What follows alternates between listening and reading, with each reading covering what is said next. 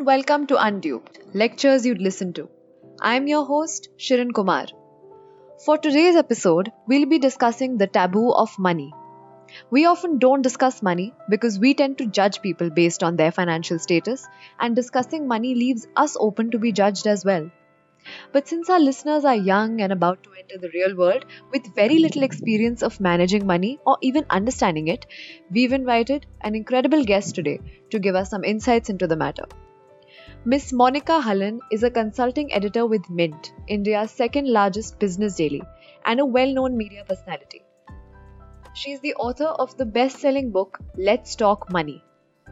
She has worked across several media organizations in India and has run many successful TV series around personal finance advice in NDTV, Zee, and Bloomberg. Thank you so much, ma'am, for being with us here today. Thank you so much for inviting. It's always a pleasure to talk to young people. Uh, so to start off, um, I'd like to ask you, how do you think the stigma, uh, the stigma around discussing money, uh, came around? We'll have to take a little bit of a walk down the history road, because India's been a poor country for several generations because of uh, the colonial rule, and even before that, um, wealth was concentrated in very few hands especially during the British rule, it was appropriated and taken out. So, for a large majority of the country, there really was no hope of wealth or even a decent life. Mm-hmm. The only middle class was those very few, few lakhs of people who had some sort of a government job or some private sector job. So it was essentially an incredibly poor country with no hope for wealth mm-hmm. and no prospects of anything changing either. So when you don't have money and there is no hope of becoming at least not poor, mm-hmm. it is easier to call money dirty, filthy, talk about the rich as if they were uh, unclean, uh, mm-hmm. they are corrupt, they are evil so it was, it's been easy for generations of Indians to take a high moral ground as far as wealth is concerned. And here is the duality. I mean, we also uh, worship Goddess Lakshmi at Diwali, mm-hmm. so that it so that worship happens, but yet in our practical behavior, because there was no prospect of any change, it has just been easier to dismiss it as uh, unnecessary, as dirty, which we still see reflected in a lot of our attitudes. So things have changed hugely. We've had three to 400 million people pour into the middle class over the last 20 years because mm-hmm. of the liberalization of the 1991. Mm-hmm. But these deep seated attitudes take, I think it'll take more generations to change. I see the change has begun. I see the millennials, the Generation Z, their attitudes towards money is very different than even ours because we grew up in the socialist India. And it's delightfully refreshing to see the confidence with which the younger Indians approach money and wealth. They take it for granted in a certain way. And, mm. you know, that's really a change in mindsets. So it's changing, but slowly. Right. Uh, so, ma'am, you mentioned uh, Generation Z and uh, basically the current generation and what their attitude towards money is. So, um, I think there are um, two conflicting views to this. Um, uh, I think uh, people who are closer to this age bracket they say that you know this generation is definitely more focused on um, their uh, how they have to manage their money and their employment and their careers. But um, their parents generation probably or even generations older than that they sort of um, criticize generation z and even millennials i think uh, for their attitude towards money, saying that, uh, as you said as well, that uh, they tend to take money for granted in a sense. So, um, which do you think, um, which side do you lean more towards? You know what? There are actually no right answers to this.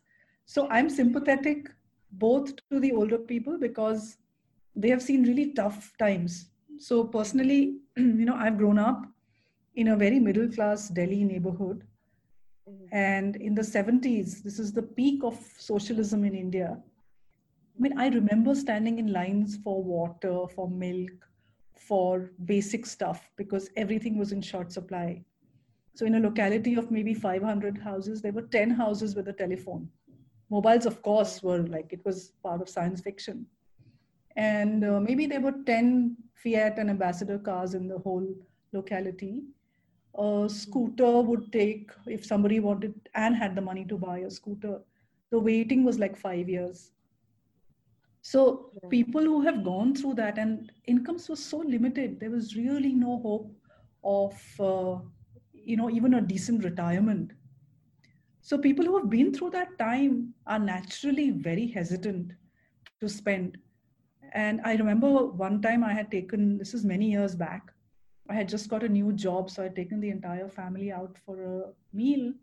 And, uh, you know, I paid the bill and I left a large tip, and my mom in law saw it she freaked out they're saying that what you know this will fund milk for 10 days right. so the, the trick is not to you know if you're uh, sorted in your head and if you can manage your cash flows uh, hmm. if the older people can't handle it for very good reason because they've been through tough times it's best not to let them know what you guys are doing because they simply won't understand the abundance which is beginning to come into the country Mm-hmm. Right. So, and the only caveat is you should be on top of your cash flows. You should not be in debt. You should not be spending money you don't have. But if you're on top of that, I see no problem. If you're doing your savings, if you're doing all of that, I have no problem in guilt free spending. You know, why not? I mean, if you're young today, why will you not enjoy yourselves today? So I would just balance out my spending with prudence. But once you've done that, I mean, go have fun, of course. So uh, I think the first time uh, one really starts uh, thinking about all of this, uh, that how I should spend my money and all of that is probably college, especially uh, if uh, you go away to a new city and you're you know managing your finances on your own and not living at home basically. So um, at that age, um, at least I, even in I mean in my personal experience and what I've heard from my friends as well, there's a lot of um, impulse buying that we do. I think think that definitely has something to do with having a little bit of um, uh, if not financial independence just independence in general. So you just uh, you know you're uh, spending your money on your own for the first time. So how uh, to what extent do you think that factors in? And uh, how can this impulse buying be controlled? And uh, you know at the age of college students um, what is the most important aspect they should be focusing on while spending and managing their money? So I think a lot of uh, spending happens because of peer pressure, and that's yeah. a game nobody can win. Mm-hmm. Okay, so this balance in your own um, decision about who you are sometimes mm-hmm. many times manifests in the way that you spend so right. this is one of the first things that i think that uh, college students should work through that you can never win the peer pressure game. So it's actually better to spend on what you really like rather than what others don't really care you're wearing or not wearing or eating or not eating. Mm-hmm. So if mm-hmm. that sort of balance comes, then you're actually spending because you want to spend, not because you're trying to impress somebody else. So that is sort of a basic fundamental thing to work through. And I know what peer pressure is. I know how strong it is to um, you know try and fit in with what the others are doing. But finally, it will be about the money that you have. And this is really not the age to take loans and get into debt because you're funding lifestyle. Because it will really, I mean, it will finally be your parents who will pay. Uh, you know, it's going to be a long time before you get the kind of jobs if you run up a large debt that you can pay it back. So responsible behavior would be not to run up debt at all right now on uh, consumption. But in the money that you have, if you are, one is that the money has to last the month. So if there is an impulse purchase, you have to see what it's going to do to your budget for the rest of the month. So again, it's a good idea to make parcels of money to say, you know, this much I need for rent, this much I need for basic food, this much I need for transport. and then you see what is left over. I mean, that money is your impulse purchase money. So if you clearly identify a pool of money and call it, okay, I have whatever, 5, 10, 15, I don't know what, uh, you know, uh, parents are giving these days, but whatever it is, this is the money that I can actually impulse spend. And you've, uh, you've already taken out a little bit of money if you think that you want to save at this point from the uh, stipend or pocket money that you're getting from your parents, then uh, you know that it's really guilt-free spending. And again, I don't think it's very important when you're in college to you know run up large savings because you're still using your parents' money. But it's a good habit to start, even if you just do 500 bucks. So it, you just you tell yourself, I'm just building this savings habit. So by the time I start earning I'll be used to taking out a little piece of my money and putting it away.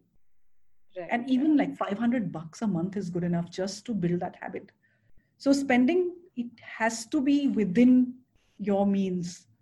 You cannot run up a debt. So that's just the golden rule. Right. Uh, so, uh, ma'am, at what age do you think um, uh, kids should uh, be taught about finance? Because, uh, again, in schools, um, this is, I mean, a view that a lot of people hold that we're taught basic math, we're taught, you know, fractions and uh, things like that.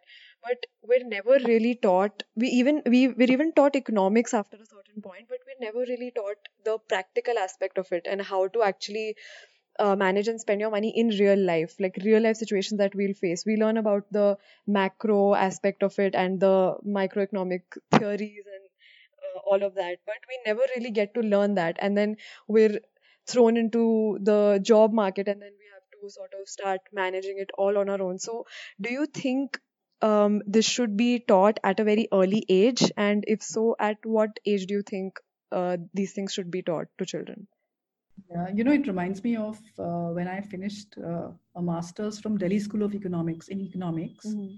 It's one of the most premier institutes in the country at that time. It used to be of for higher studies in economics, and we went through really complicated. Uh, the math problems would run into three blackboards solving it. You know, it was that complicated, mm. econometrics and statistics. Right. Right. But at the end of those two years, I did not know how to sign a check. Mm-hmm. And at the end of those two years, after that, I went abroad for a second master's and it was a disaster handling my own money because I had a scholarship and I was in trouble with my bank all the time because I just could not manage my cash flow. So you're absolutely right. We are just not taught any of this. And I would imagine it's again this uh, socialist DNA in our educational system, which mm-hmm. looked at money as something bad, something evil.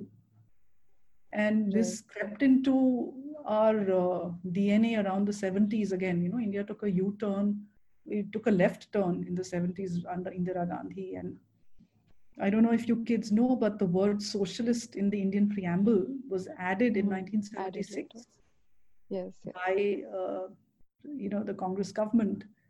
Mm-hmm. So, it, you know, so there is this whole superstructure of not wanting to discuss money and thinking it's bad.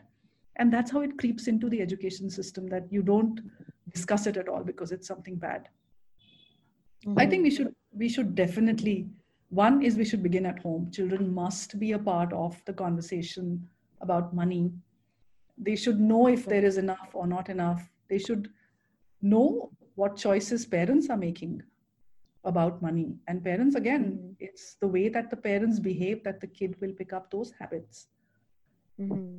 and uh, so it begins at home in school, I would imagine class 11th and 12th are crucial years in which some basics of managing your money, um, just the you know the difference between real return, nominal return, future value, uh, CAGR, compounded annual growth rates, mm-hmm. managing your cash flows, building an emergency fund, just basics should be taught.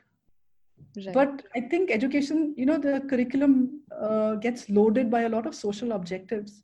So I don't know if they really have the bandwidth in the curriculum, but uh, maybe they could do some elective courses where kids can sign up, whoever's interested, and do those extra credits uh, with courses in personal finance. So this, this would actually be, it's a life skill and you're going to need right. this in your entire life, the ability to deal with money.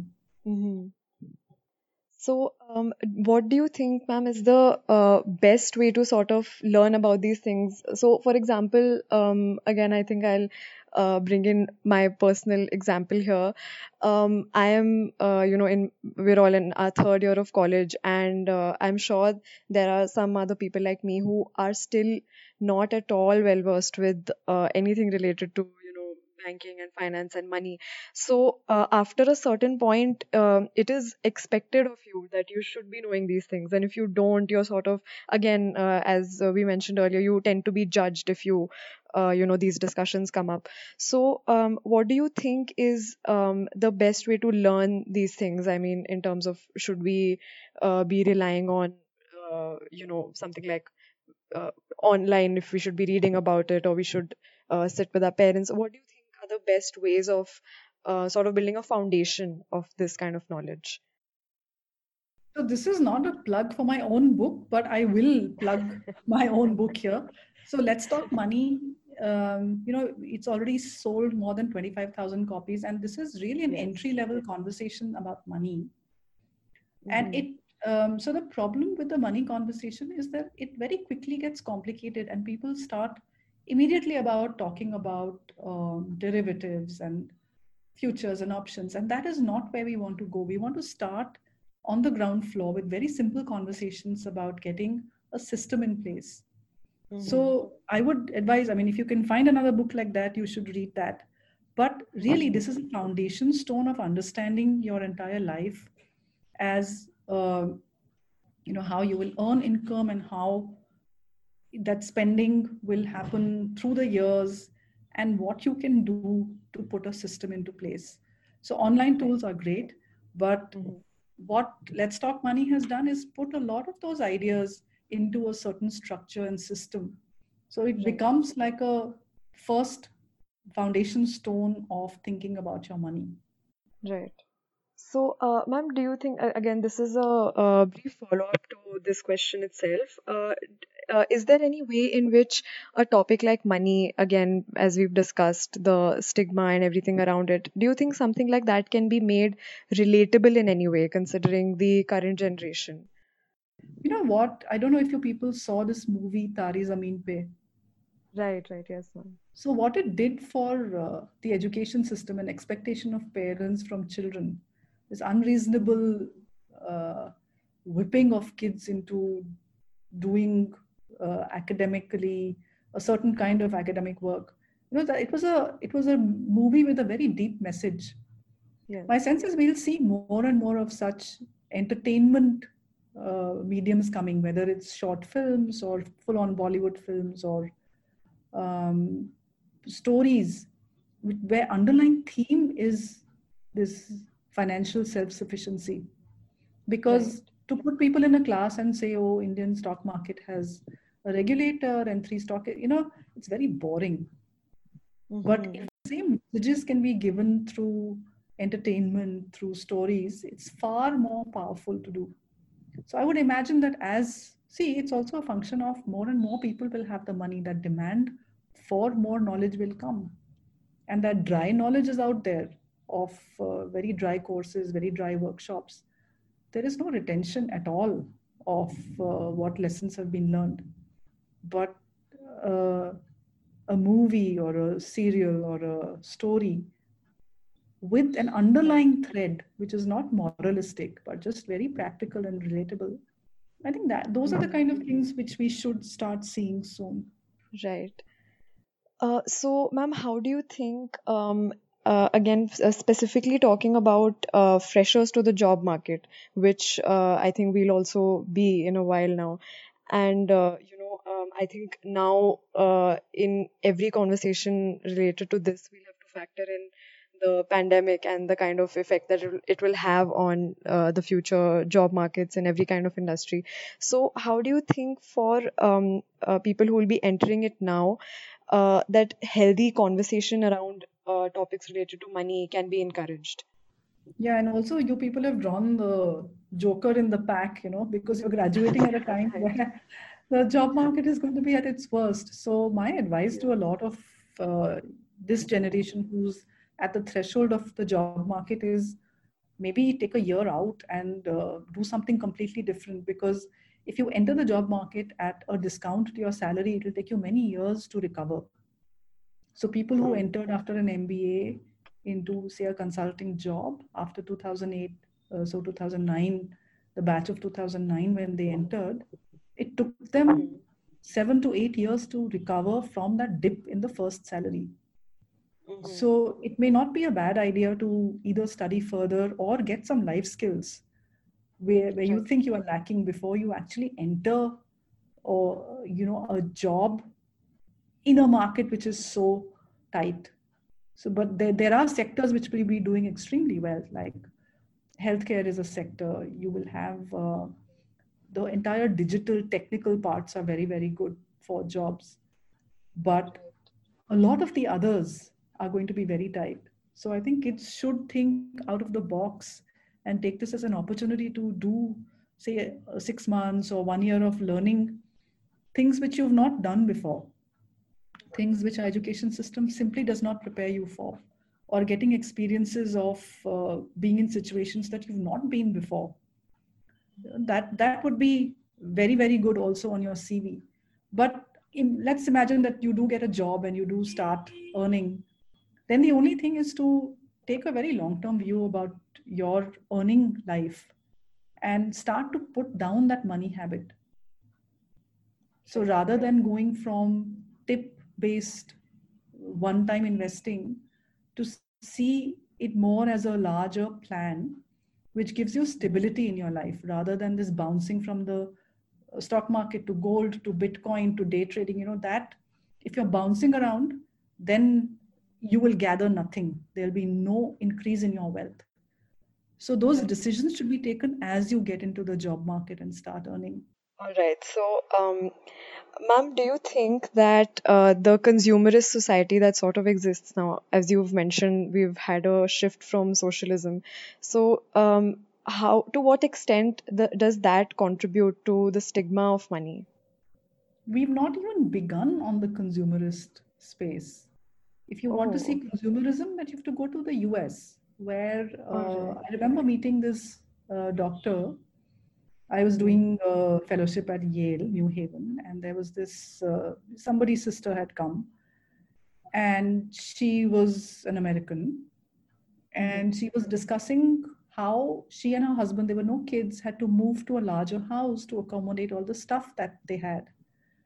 And uh, so I said, like, what kind of stuff? She says, like, you know, 25 pairs of boots. So I said, why would you need 25 pairs of boots? She said, because uh, they're there. But I can, I usually only wear one because that's the most comfortable. So then I asked, but why, what makes you co- being compelled to buy that one that you see in the shop? She says, because I don't have that one.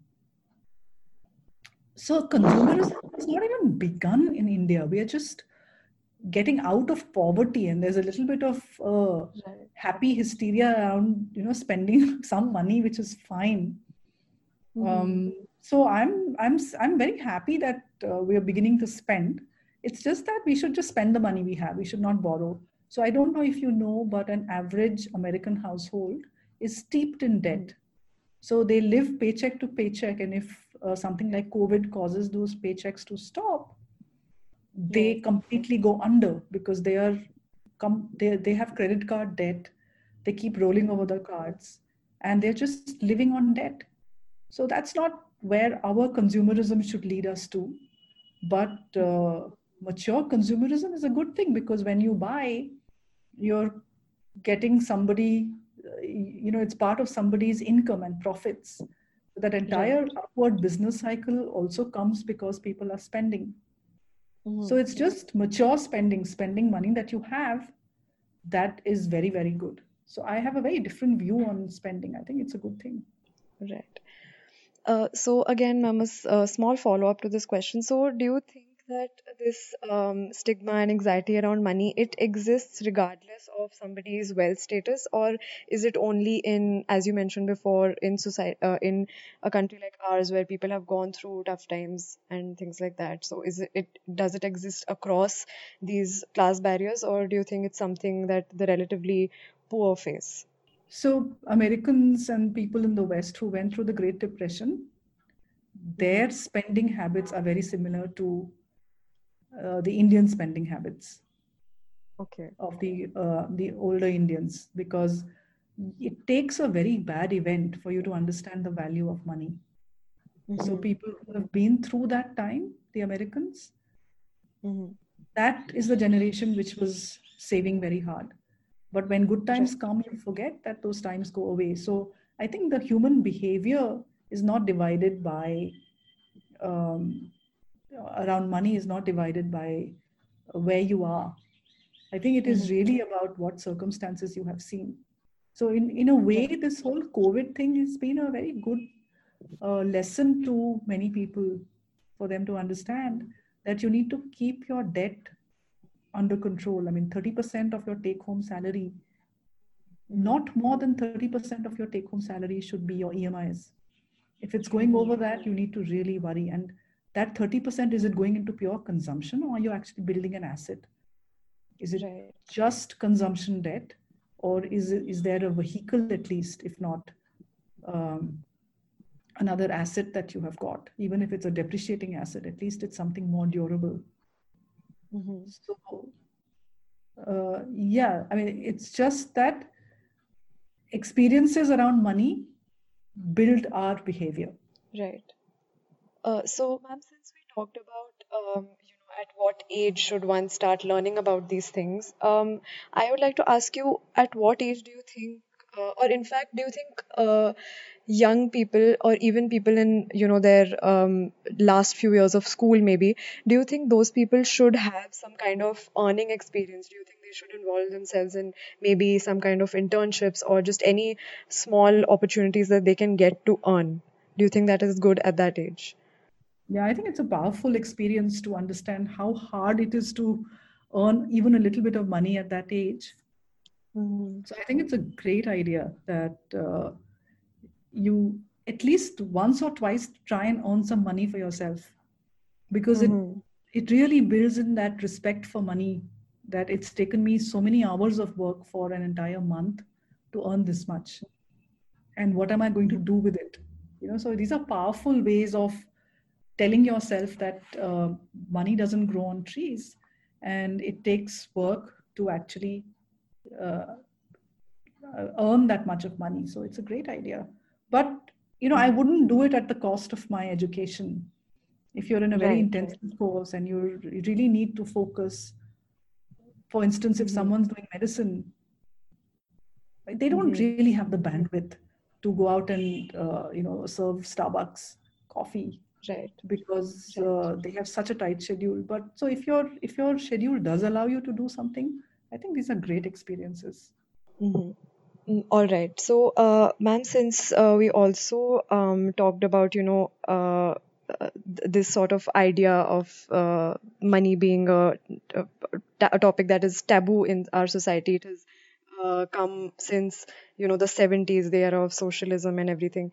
So, um, I might be getting a little bit off topic with this question, but I I wanted to know um, what, according to you, should be the aim of learning about uh, you know money and uh, managing your money considering uh, and factoring in obviously the class divisions that also exist since uh, as you said somebody who is studying medicine does not have the time to be uh, you know um, working uh, elsewhere.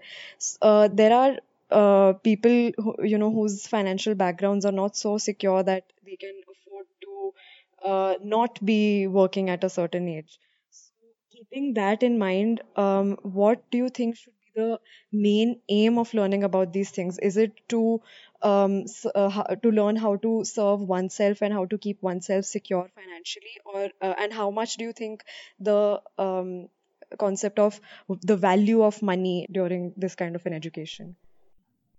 As far as money goes, we need to put on put on our oxygen masks first so mm-hmm. we need to be in a secure place and we need to be in uh, in control of our financial life we need to be financially self sufficient before mm-hmm. we actually start uh, you know thinking of uh, thoughts which are very good must be had but what mm-hmm. happens is neither do you do your own uh, self sufficiency and because of that neither are you able to help anybody else it's only when you are in a secure place that you can do sustained help to somebody else who may not be so fortunate so mm-hmm. a one time help or a spasmodic now on on now off is not really something which helps anybody so if you do mm-hmm. think you want to do something to bridge that economic inequality mm-hmm. it is again to have a plan of how you want to do it. Do you want to give your time?